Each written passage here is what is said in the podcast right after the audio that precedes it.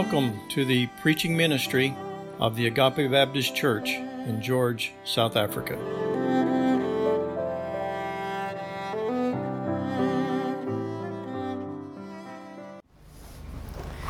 Good morning, church. If you would, please turn with me to Genesis chapter 17. Genesis 17. It's been a while since we've uh, been in Genesis. We had uh, a memorial service, and then uh, one of our missionaries came and preached for us, which was a, a great privilege to, to hear him and hear what the Lord is doing there in Paarl. But uh, since it's been a while since we've been in Genesis, let's just think back for a minute about where we've been in this in this book. Um, first, we saw how, with Abram's story at least, how God calls Abram out of Ur of the Chaldeans. God promises him descendants and land and promises to make his name great, Abram's name great. Remember how those who were at Babel, they said, let's make a name for ourselves. And God brought that to nothing because they were trying to make a name for themselves apart from God. They're going to say, we can reach into the heavens on our own. We don't need God. We will bring God down, is really what they were saying. But God says to Abram, He says, Follow me, obey me, and I will make your name great. I will give you these descendants. I will turn you into a people, and I will give you the land. Abram initially does believe God and he obeys God. He actually shows extreme like faith. And without even knowing where he was going exactly, he follows God and he goes. But there are definitely times when he doubts God's ability to keep the promises.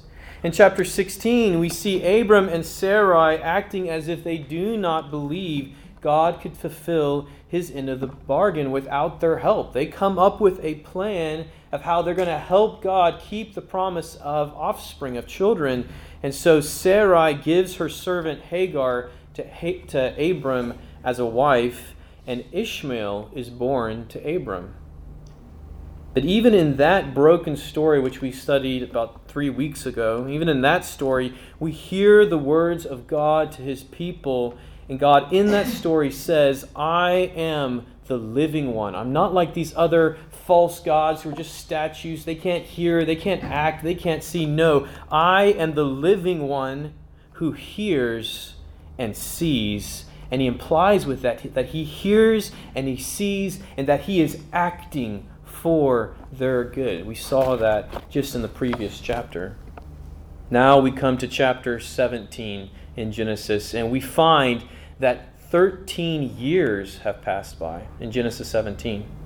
The, the writer of Genesis is silent about these 13 years, but we can assume that Abram continues to lead his household over the a household of over 100 people as a priest king, which we saw in the Melchizedek story, how he is leading his family before God as a priest king. For the past 13 years, Abram has also raised Ishmael, this son of Hagar. He has raised Ishmael as his only son.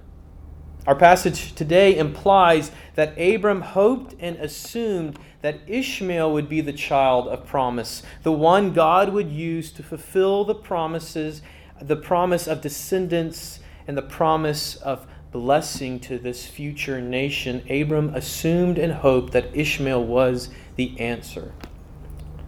With this in mind, let's go ahead to Genesis 17 and let's read the passage together. Now, I, I realize this is a longer piece of scripture and that um, listening to someone read a whole chapter of the Bible may feel tedious, but flow with me through this story. This is a story, this is an, a true account of how God speaks to Abram, Abram's responses, human responses to God's promises, and then how Abram obeys God.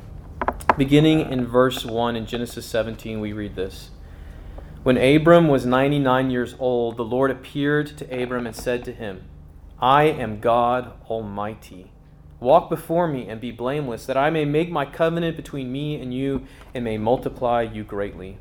Then Abram fell on his face and God said to him, Behold, my covenant is with you, and you shall be the father of a multitude of nations. No longer shall your name be called Abram, but your name shall be Abraham, for I have made you the father of a multitude of nations. I will make you exceedingly fruitful, and I will make you into nations, and kings shall come from you. And I will establish my covenant between me and you and your offspring after you throughout their generations for an everlasting covenant to be God to you and to your offspring after you. And I will give to you and to your offspring after you the land of your sojournings, all the land of Canaan, for an everlasting possession, and I will be their God. And God said to Abraham, As for you, you shall keep my covenant, you and your offspring after you throughout their generations this is my covenant which you shall keep between me and you and your offspring after you. Every male among you shall be circumcised. You shall be circumcised in the flesh of your foreskins, and it shall be a sign of the covenant between me and you. He who is eight days old among you shall be circumcised, every male throughout your generations, whether born in your house or bought with your money from any foreigner who is not of your offspring. Both he who is born in your house and he who is bought with your money shall surely be circumcised so shall my covenant be in your flesh, an everlasting covenant. Any uncircumcised male who is not circumcised in the flesh of his foreskin shall be cut off from his people. He has broken my covenant. And God said to Abraham, As for Sarai, your wife, you shall not call her name Sarai, but Sarah shall be her name. I will bless her, and moreover, I will give you a son by her. I will bless her, and she shall become nations. Kings of people shall come from her.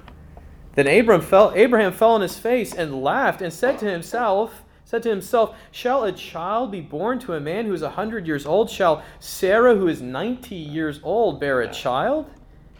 And Abram said to God, Oh, that Ishmael might live before you. God said, No, but Sarah, your wife, shall bear you a son, and you shall call his name Isaac. I will establish my covenant with him as an everlasting covenant for his offspring after him. As for Ishmael, I have heard you. Behold, I have blessed him, and will make him fruitful, and multiply him greatly. He shall father twelve princes, and I will make him into a great nation. But I will establish my covenant with Isaac, whom Sarah shall bear to you at this time next year. When he had finished talking with him, God went up from Abraham. Then Abraham took Ishmael his son and all those born in his house or bought with his money every male among the men of Abram's house, and he circumcised the flesh of their foreskins that very day, as God had said to him. Abraham was ninety nine years old when he was circumcised in the flesh of his foreskin, and Ishmael his son was thirteen years old when he was circumcised in the flesh of his foreskin. That very day, Abram and his son Ishmael were circumcised, and all the men of his house, those born in the house and those bought with money from a foreigner, were circumcised with him. Let's go to the Lord and pray and ask Him to help us as we seek to rejoice as Christians in this story. Let's pray. Heavenly Father, I thank you for your word. I thank you that it is deep and it is wide with truth. You call it a treasure chest. It is a treasure that we can mine deeply into, and we will not exhaust your word. There is great hope and joy to be found in how you have revealed yourself to your people. And I pray that this morning, every person sitting here, every single person, would be able to walk out of here saying that God is good, God is faithful, He is better than life itself. I pray that that would be true for everyone here. Would your Holy Spirit do that for your glory and for the good of all those here this morning? In Jesus' name, amen. So, in this story, we, we see right at the very beginning that for 13 years, Abram and Sarai lived in a state of tension between faith and doubt. God promised them a son, but they had grown impatient and made a plan to help God out. It may have seemed like a good idea at first. We're talking about how they helped God out by Sarai giving Hagar to Abram as a, as a second wife. It may have seemed like a good idea at the time, but doubting God and coming up with a human solution to the divine promises always creates tension and never increases a believer's faith. Instead, doubt, when we act in doubt, and if it is left unchecked, it always produces more doubt and unbelief. But when Abram is 99 years old, 13 years after this this act of doubt, after that, we see that God appears to Abram and confirms the promises by the giving of four unique names. So we're going to look at the four names that God gave in this passage. First, God reveals himself, saying, I am God Almighty. He is the God who does not need human intervention. He does not need Abram and, and Sarai's help by ha- coming up with this plan for a second wife. No, he is God Almighty. In the Hebrew, this name, this name of God is El Shaddai. El God Shaddai Almighty. God Almighty. He says, I am El Shaddai. I am God Almighty. To be Almighty points to God's supreme and unchallenged power to do whatever He wants to do in the created universe, whether it's things we can see or things we can't see, visible or invisible, whether it's natural or supernatural. It does not matter. With this name, God challenges Abram's and Abram and Sarai's doubt that God could give them children through Sarai. God's challenging their, their wavering faith about whether or not God could and would give Sarai a son. God is calling Abram to have unwavering faith in him because he is God Almighty. He is the God who created the womb in the first place. He is the one who forms every single baby in the womb, and he is the one who upholds the universe by the word of his power. That's Hebrews 1, verse 3. Hebrews 1, th- verse 3 says, He upholds the universe by the word of his power. Is there anything too difficult, too hard for the Lord? Is there anything? Whether God promises to give a 90 year old woman a son, or whether God promises to place the Son of God in the womb of a virgin, it makes no difference because nothing will be impossible with God. That's what the angel said to Mary when he prophesied that a son would be born to a virgin, that he would be called the Son of the Highest. Our God is in the heavens, he does all that he pleases. Psalm 115. The second name that God gives is to Abram. Abram's birth name means exalted father. So Abram exalted father or the father is exalted. And possibly wasn't even describing Abram but instead was describing Abram's father or was speaking about God as the father. The father is exalted. But either way it wasn't speaking about Abram. But now God gives Abram a new name that describes who God is going to make out of Abraham Abram Verse 4 in our passage says this Behold, God says, Behold, my covenant is with you, and you shall be the father of a multitude of nations. No longer shall your name be called Abram, but your name shall be Abraham, for I have made you the father of a multitude of nations. Abraham means father of a multitude. Father of a multitude. Not only would Abraham have many descendants, but he would be the father of a multitude of nations. His children would grow into nations, and kings would come from him. We know from the Old Testament record that God did physically fulfill this. Many nations did come from Abram, and kings did come from his body. But ultimately, the New Testament reveals that Abraham would become the father of people from every nation on earth. Galatians 3, verse 7 through 9 tells us this. Verse 7 Know then that it is those of faith who are sons of Abraham. Those of faith. He's talking about those who have placed their faith in Jesus Christ. Jew or Gentile, it does not matter. Those of faith who are the sons of Abraham. Verse 8.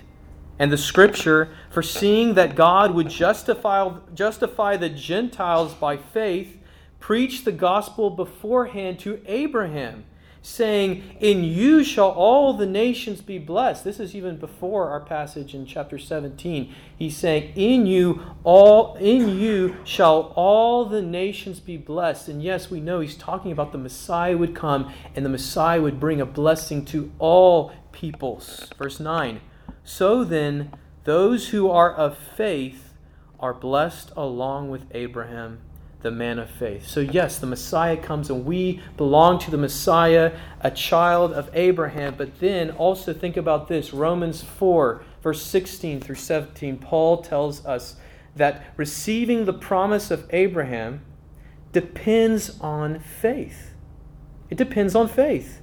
In order that the promise, he's talking about the promises made to Abraham about being their God and, and, the, and the people being God's people He's saying the promise rests on grace and may be guaranteed to all his offspring, not only to the adherent of the law. He's talking about not only to Jews, not only to Jews, but also to the one who shares the faith of Abraham. The faith of Abraham, who is the father of us all. He's, Paul here is writing to a Gentile church. And he calls Abraham the father of us all because we have believed in Jesus Christ. Verse 17 As it is written, I have made you the father of many nations. Here we see Paul writing to a Gentile church saying that this passage from Genesis 17, where we're at today, God says, I have made you the father of a multitude of nations or of many nations. Paul is saying that this is being fulfilled to Gentiles, and that through Jesus Christ, through Jesus Christ, Gentiles have been made sons of Abraham, and God is fulfilling his word through Jesus Christ and the inclusion of Gentiles, which Gentiles just means anyone who's not a Jew. That's what he's talking about. He's saying you're not a Jew. It used to be a derogative statement to say they're the Gentiles, they're the people without God. But now it means those who, if they come by faith, are included as sons of Abraham. Isn't this beautiful? Please see how beautiful these words are that say, I have made you. God speaking to Abraham, I have made you. He's talking about in the past tense because he's saying it's so, it's as good as done because I am God Almighty and when I say it's going to happen, it will happen. He says to Abraham, I have made you the father of a multitude of nations. Yes, many nations were physically descended from Abraham. There was a physical fulfillment to this. And yes, God worked through Israel to bring the Messiah.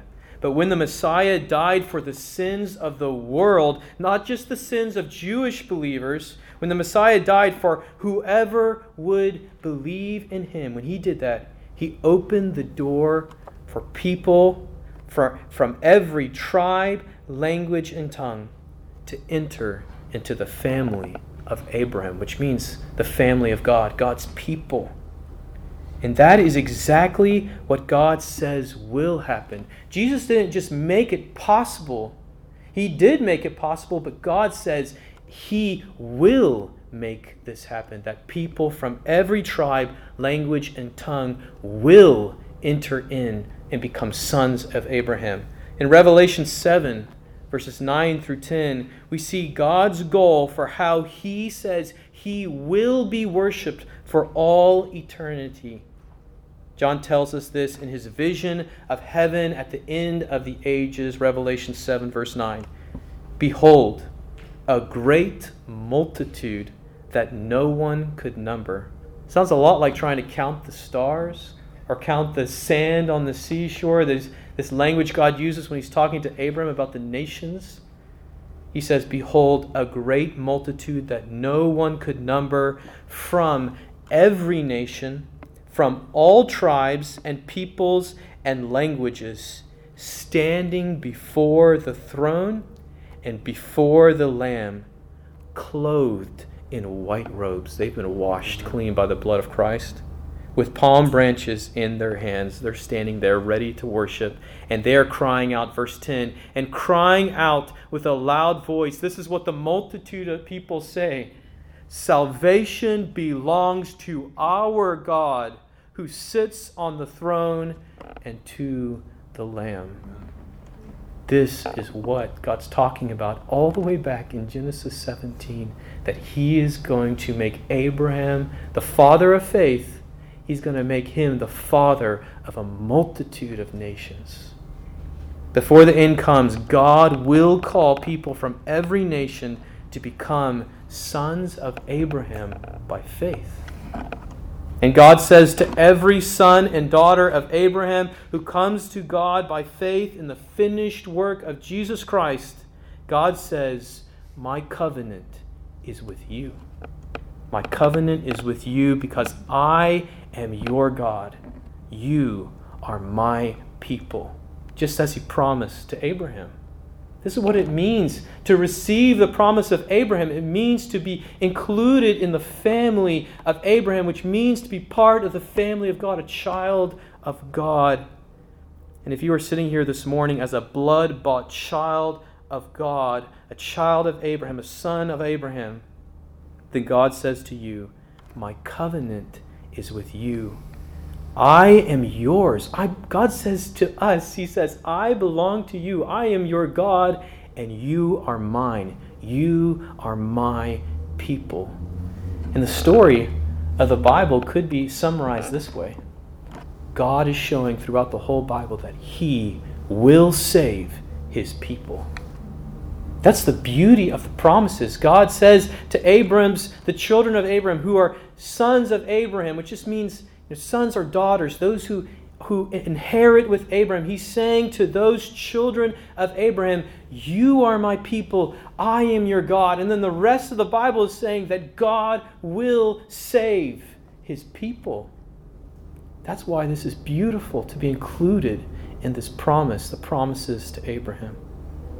That God is not done confirming the promises to Abraham. God gives a third name, changing Sarai's name to Sarah. The shift is subtle, and the names just really mean pretty much the same thing. Sarai means princess, and Sarah means princess.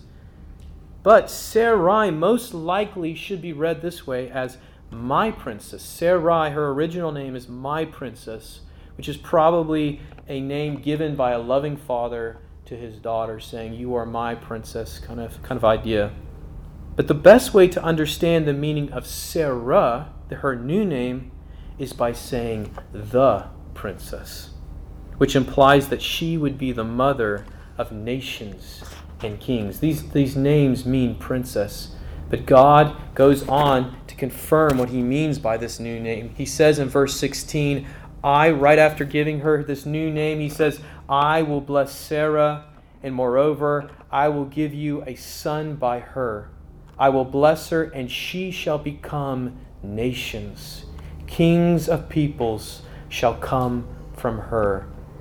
She is the princess whom God will bless in this way. She will be the mother of kings, and one day the mother of the king who would come. This must come as shocking news to Abraham because up until this point, as we saw, for 13 years, he's been thinking that Ishmael is the child of promise, the first of his descendants who would receive the promises of God, who would walk with God. Abraham even laughs in momentary disbelief and shock that Sarah could possibly give birth to a son at 90 years old and he offers God a simpler solution. And I can, I can hear him speaking as a father who does love Ishmael. Ishmael's 13 now, and he loves, loves him. And Abram says in verse 18, he says to God, Oh, that Ishmael might live before you. He's asking God to accept Ishmael and to make his covenant with him. But God says in verse 19, No, but Sarah, your wife, shall bear you a son and you shall call his name Isaac. I will establish my covenant with him as an everlasting covenant for his offspring after him. God didn't need Abram and Sarah, Sarah's help. He didn't need their sinful doubting intervention for his promises to be fulfilled. And think about how we see this playing itself out in our day today. Think about the church. Jesus has promised he said, by saying, I will build my church. That's what Jesus said as he departs. I will build my church. He's saying, I am God Almighty and I will build my church. But think about all the craziness we see around us in places that call themselves churches as they try to build God's church for Him in ways that He forbid, in ways that are dishonoring to Him. It's more like we're turning into a rock concert as we try to build God's church for Him rather than caring about those who come by faith. Rather, we're trying to draw people by pleasing their passions rather than drawing people who come to God by faith. That's just one example, but there are many ways that we can look at the promises of God to us and we can try and find a better way or a shorter way or a less painful way. And God says, I am not pleased when my, when my children doubt me. Instead, I am pleased when they trust and wait upon me to show them how I am going to fulfill my promises. And God uses a fourth name here to confirm this promise to Abram and to show Abram that he is God Almighty, God as El Shaddai. Because Abram laughs at the thought of a 90 year old woman and a 100 year old man having a son, God tells Abram to name Sarah's son Isaac, which means he laughs. He laughs, or laughter. Abram had laughed at the promise and in chapter 18, we'll see that when Sarah hears about this promise, she also laughs. But then, after Isaac is born a year later, after Isaac is born and God's promise is fulfilled, Sarah will look back and say this in Genesis verse, uh, chapter 21. In Genesis chapter 21, verse 6, Sarah says this God has made laughter for me. Everyone who hears will laugh over me. She's saying that where I had sorrow and where I kind of like laughed in doubt, that was who I was, sorrowful and doubting, but God has put laughter into my life and heart. And everyone who hears about God's great grace and mercy towards me, they're going to laugh in joy and wonder in the God Almighty who kept his promise to me. The promise of God to Abram and Abraham and Sarah were so wonderful that they struggled to believe them. They struggled to hope in God and wait upon the Lord when so much time seemed to be going by. Their own doubting attempts to help God out had only created sorrow and more pain, but God steps onto the scene once again and reminds them that He is the promise keeping God, that there is nothing too difficult for Him, and that He will turn their sorrow into laughter. And after all, that's the promise given to us, His people. He promises to every single one of his children that if we wait upon the Lord, he will renew our strength, and in the end, he will wipe away every tear from your eye. That's Revelation 7, verse 17. He says that when we come and stand before him in the, the, the, the warmth and the, the presence of his glory, he says that he will wipe away every tear from your eye, and your sorrow and whatever pain you struggled with in this life, that it will be gone. It will be a fading memory that fades away. We saw how God uses four names to um, show and to confirm the promise. But there is something else that God does to show Abraham that his covenant was with Abraham and with his descendants. God gives Abram, Abraham a physical sign of the promise, a sign of the covenant by giving circumcision. God commands Abraham and his descendants after him to physically mark every male in their household with the sign of circumcision, which, yes, I know it's weird for us to talk about this as modern day, like Western thinkings, like the idea of circumcision. So I even heard of some people are like, they didn't even know what that was, what that was. And so it's the cutting away of the foreskin of the male reproductive organ. Let's just leave it at that for right now. But it is gross. It's weird. It's intimate. It's it's painful. I watched my son be circumcised for health reasons, not religious reasons, for health reasons. I watched him be circumcised and I almost had to run out of the room. If I knew what it was going to be like, I would have said, "Nope, I can't go through that. I can't watch him go through that." It's it's painful. It's it's it's this bloody cutting away ritual that you're just like, "Man, many people are just so offended that it was ever even a thing." So we kind of are left back. It's like, why? Why did God give circumcision? Well, I'd, I'd like to suggest at least three reasons. There's, it's possible there's, there's other things going on here. But I'd like to suggest that circumcision was designed by God to remind Jewish men and their wives of several things. First, it is a physical reminder that God is the one who will increase the descendants of Abraham and make them into a great nation. God is the one who's going to increase the fruit of the womb. He is the one who created the womb and the one who knits every baby together and the one who will increase Israel from nomads who are just wandering in Canaan into a great nation. So, this is a reminder to them that God is the one who blesses the fruit of the womb. Second, circumcision symbolized being set apart unto God. Some other nations even practiced circumcision as well, like even before this, possibly within their, the priesthood of their nation, where they would circumcise the priesthood as a physical sign of them being cut off from any type of like worldliness and set apart unto their God, to their idolatry. But when God gives his instructions, he says that he wants every male in the nation of Israel to be circumcised, which was meant to, to, to show that Israel was to be a people, an entire people who were set apart unto God their entire lives.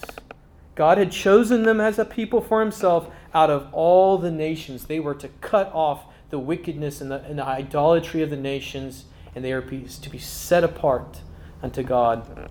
But third, and most importantly, circumcision reminded Israelites of the consequences of breaking the covenant, of unfaithfulness to God. Just as the cut off piece of skin was thrown away and died, just so an Israelite would be cut off and die without God if they were unfaithful to the covenant. That's the picture. As you read through the Old Testament, this language of being cut off it frequently shows up. Even in our passage today, we see this imagery. If you look in verse 14, it says here that God says, Any uncircumcised male who is not circumcised in the flesh of his foreskin, pretty much saying, I don't need God's sign. I don't need to obey God. That sounds gross. I don't want that. If the Israelite said that, he says, That man shall be cut off from his people. He has broken my covenant. The picture is clear. God says, Keep my commandments. In this case, cut off the skin and throw it away, or I will cut you off from my people and cast you away. That's the consequences of rebellion. That's the consequences of unfaithfulness to the, to the covenant. And when God gives Israel the laws of Moses at Mount Sinai several times, the consequences for breaking God's laws with a, with a high hand or with a flagrant rebellious attitude, those sins and the consequence for those sins was that the offender was cut off from God's people. It uses that phrase, implying that they were to be cast out and that they stood condemned and guilty before God. And we have to keep in mind that this is covenant language. And it was common in Eastern thinking. It was natural for them to say things like, let's, when they're going to make an agreement, especially an important, significant one, they would say things like, let's, let us cut a covenant, which means that, that they are saying, let's cut animals in two and let's walk between them as a physical sign that if either one of us break this covenant we're now agreeing about, that we deserve to be cut in two like these animals. And we saw God do this just a couple chapters before in Genesis 15. God walks between the animal carcasses as a sign to Abraham that God agreed to be cut in two if his covenant with Abraham was not kept. That's Genesis 15 that we looked at. The penalty for covenant breaking is to be cut in two or to be cut off and thrown away. It's condemnation. And that is what circumcision is supposed to represent. God gives Israelites a physical sign of his covenant with them to be their God and for Israel to be his people. And that if you if you cast off or you disregard the covenant of God, you are to be cut off and cast off from God and his people. But as the biblical narrative continues, we will see that Israelites are sometimes they're pretty good at keeping these physical signs. They are pretty good at physically circumcising their sons. They keep many of the physical laws, but they fail to obey the goal of the commandments or the thing that, that the signs pointed to, which is that God's people were to love God with all their hearts. They are to be separated from the wickedness of the world, and they were to love God with all of their hearts. That's what this was supposed to point to. For example, we, we see this in Deuteronomy chapter 10. Moses speaks to Israel. They are now a nation, they've come out of Egypt. And, and Moses speaks to them, saying this And now, Israel, what does the Lord your God require of you but to fear the Lord your God? to walk in all his ways, to love him, to serve the Lord your God with all your heart and with all your soul, and to keep the commandments and the statutes of the Lord, which I am commanding you today for your good. Behold, to the Lord your God belong heaven and the heaven of heavens, and the earth with all that is in it. Yet the Lord set his heart in love on your fathers, talking about Abraham, Isaac, Jacob God, the Lord set his heart in love on your fathers and chose their offspring after you, you above all peoples, as you are this day. They are his special people. And then in verse 16, Moses says this Circumcise, therefore, the foreskin of your heart, and be no longer stubborn. That was the point of it all, is that their hearts would be that the, in their heart the wickedness of their heart would be cut off and thrown away so that they could wholly with, without restraint love the lord their god and love his way and follow him and live for him and be his people. Israel had some success following the physical commands but the people ultimately fail to cut away the flesh from their hearts they follow many outward laws, but no one was able to love God or serve God with all their heart and soul.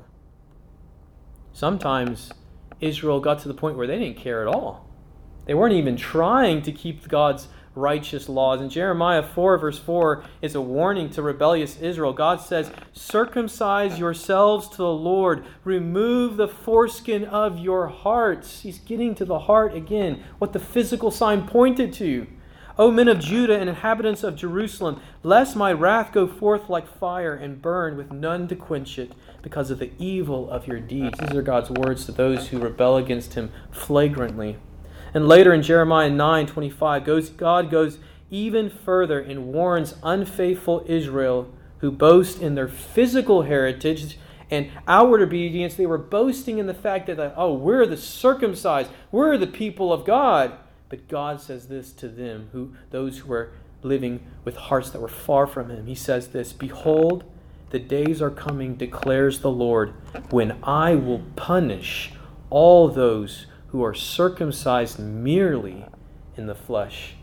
He says, I am tired of the physical outward activity that is separated from a heart that is close to God. Their, their hearts were far from God. Their outward activity looked good, but their hearts were far from Him. That's why in Deuteronomy, Moses goes on to tell the people that what they truly need, what Israel truly needed, was for God to do something to their hearts. Living for the glory of God is only possible if God first does something to the human heart which is corrupted by sin.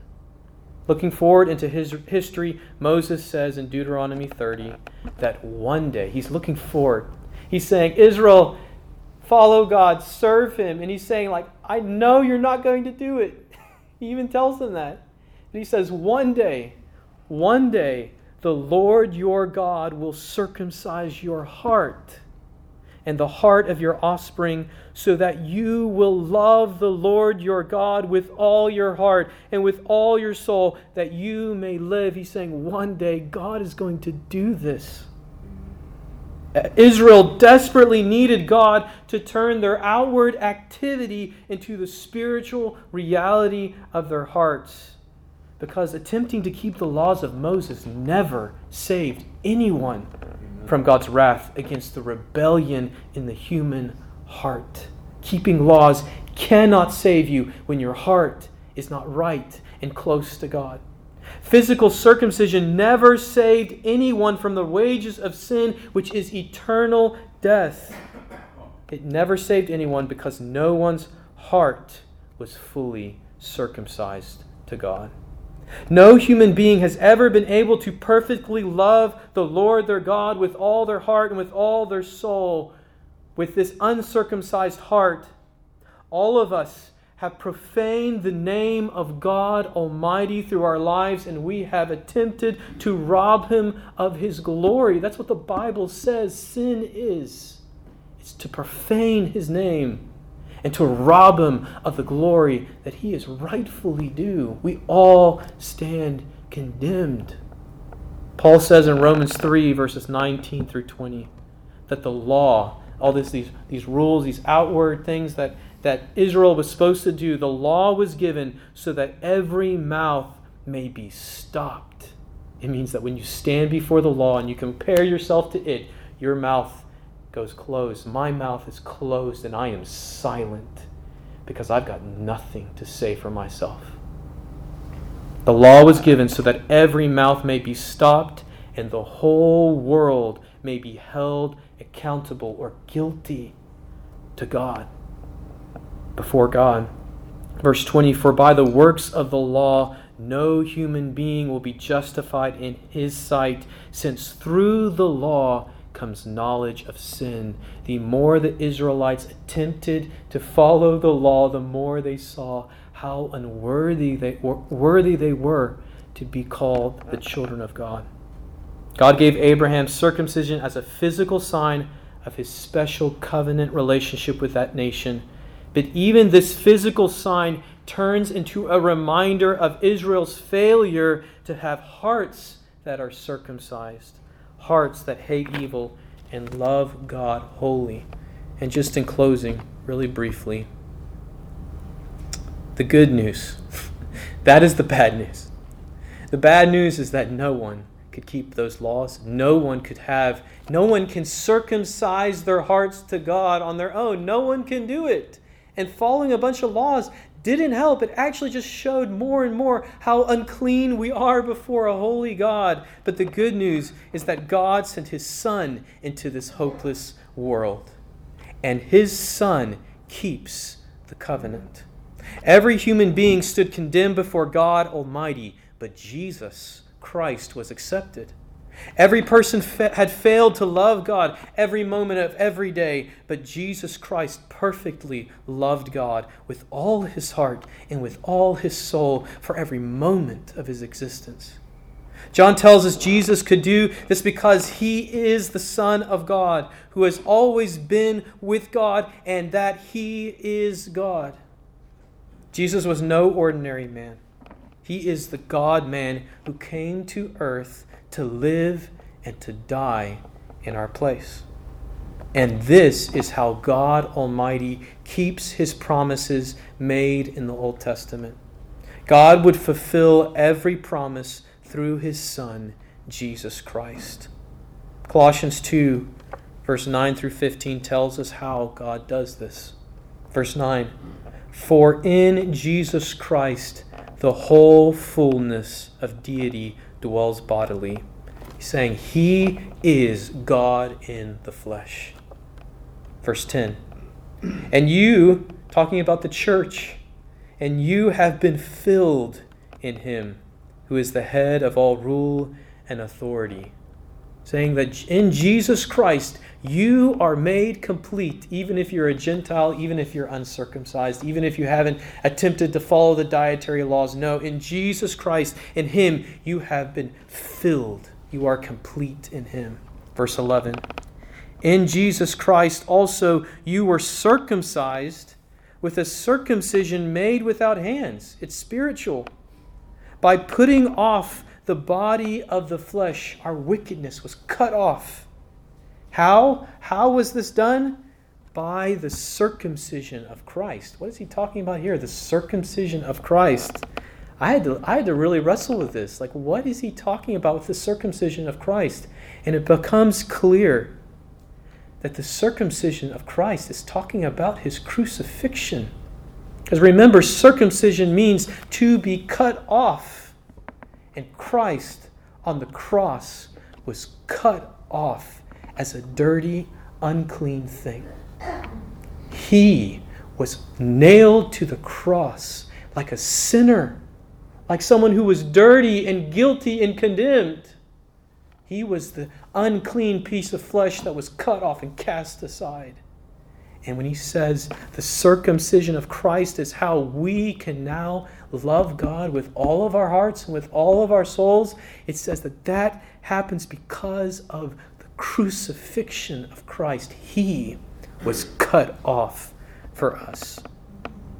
And then, verse 12, he says, he continues with a, with a, a similar picture, saying, having been buried with him in baptism. He's talking about that old wicked man has died now with Christ on the cross. It has died and has been buried in baptism, in which you were also raised with him through faith in the powerful working of God who raised him from the dead. That old man has died. We have our old wicked man who loved this more, world more than we loved God. It has died. It was buried. And that's what baptism represents. It represents the old man dying and then the new creation, the new man who is able to love God completely, is now raised with him. It's the coming out of the water. That is the picture of being raised with Christ, this new creation. Verse 13, he's going to restate this again. In other words, he says, And you who were dead in your trespasses and the uncircumcision of your flesh, we were filled with wickedness but now we've died, and God has made us alive together with Him, having forgiven us all our trespasses. Verse 14 How does He do this? By canceling the record of debt that stood against us with its legal demands. God has canceled the record of our sin, and with it, the demand that we die, that we be cut off but can God just cancel it and say, no, just get rid of it? No. It says here, verse 14, this God set aside, nailing it to the cross. Nailing it to the cross. Please hear this. Please know that if you repent of your sins and confess Jesus as Lord, then every sin you have ever committed in your past, before you were saved, or during your Christian life, every sin you've ever committed, or and every sin you will ever commit, it has been nailed to the cross. Your sin has already rested on Jesus' shoulders as he hung on the cross. God's wrath against your sin has been paid, it is appeased. The suffering of his son was sufficient. And if we are lingering in still the guilt of sins of 20 years ago, sins we have confessed and turned over to the Lord, if we're still lingering in the guilt and wallowing in our shame, then we are not believing that Jesus was sufficient. We're not believing the word of God that He says, My son was enough. He was more than enough to pay for your sins. Let it go. Confess it. Turn from it. Give it to Jesus. He carried it on the cross for you. Don't cling to it anymore. Don't wallow in it. Jesus was sufficient. There is no more wrath for God to pour out on those who come in repentance and faith. There's no more wrath. Jesus Christ was cut off for you and for your sins. His wrath was poured out on his Son in full. God did this to show his great mercy and grace to the world. And Paul tells us at the end of this passage in verse 15 of Colossians 2, Paul says that God also did this to triumph over Satan and his kingdom, who would have kept us in slavery, would have kept us in the bondage of guilt and shame and unworthiness and just continuing the cycle of, of endless sinning against God and being a rebel. Paul ends this passage by saying in verse 15 that God disarmed the rulers and authorities and put them to open shame. He's talking about the devil and his kingdom on this earth. He put them to open shame by triumphing over them in Christ. He's talking about through the cross. God is pictured as a victorious king who comes and puts his foot on the neck of the rebel king who is fighting against him. God has put his foot on the neck of Satan and all of his minions, all of the demons who follow him, and he has triumphed over them through the cross, through the circumcision of his son, the cutting away of his son. The physical sign of circumcision was brought to an end that day by Jesus Christ on the cross because he ultimately fulfilled the sign by being cut off on the cross for all those who would repent and come by faith. And if you come to God by faith in Jesus Christ, then God says He will circumcise your heart. He will circumcise your heart and He will draw you to Him and He will make your desires align with His desires. That's what it means to have a circumcised heart. It's where your desires align with Him.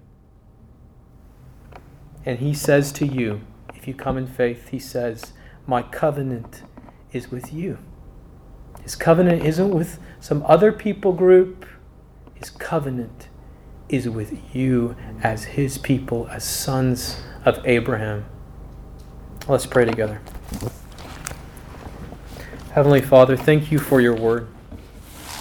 Lord, I pray that my, my attempt to show how wonderful and glorious and beautiful you are and how you are working in this world for your glory and for the good of your people. I pray that my stumbling attempt to show that that it would be used by the spirit of God to cut into the depths of the heart so that if anyone sitting here today has not repented and believed in the Lord Jesus Christ that they would see their condemned condition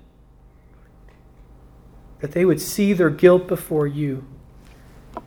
That the only way to have peace with God, to be accepted and forgiven, and, and to receive the promise of life eternal, that the only way to receive that is through Jesus Christ, through bowing the knee and proclaiming that Jesus Christ is my King and my Lord. He is the Savior of the world, and my only hope is in Him and in the cross at Calvary.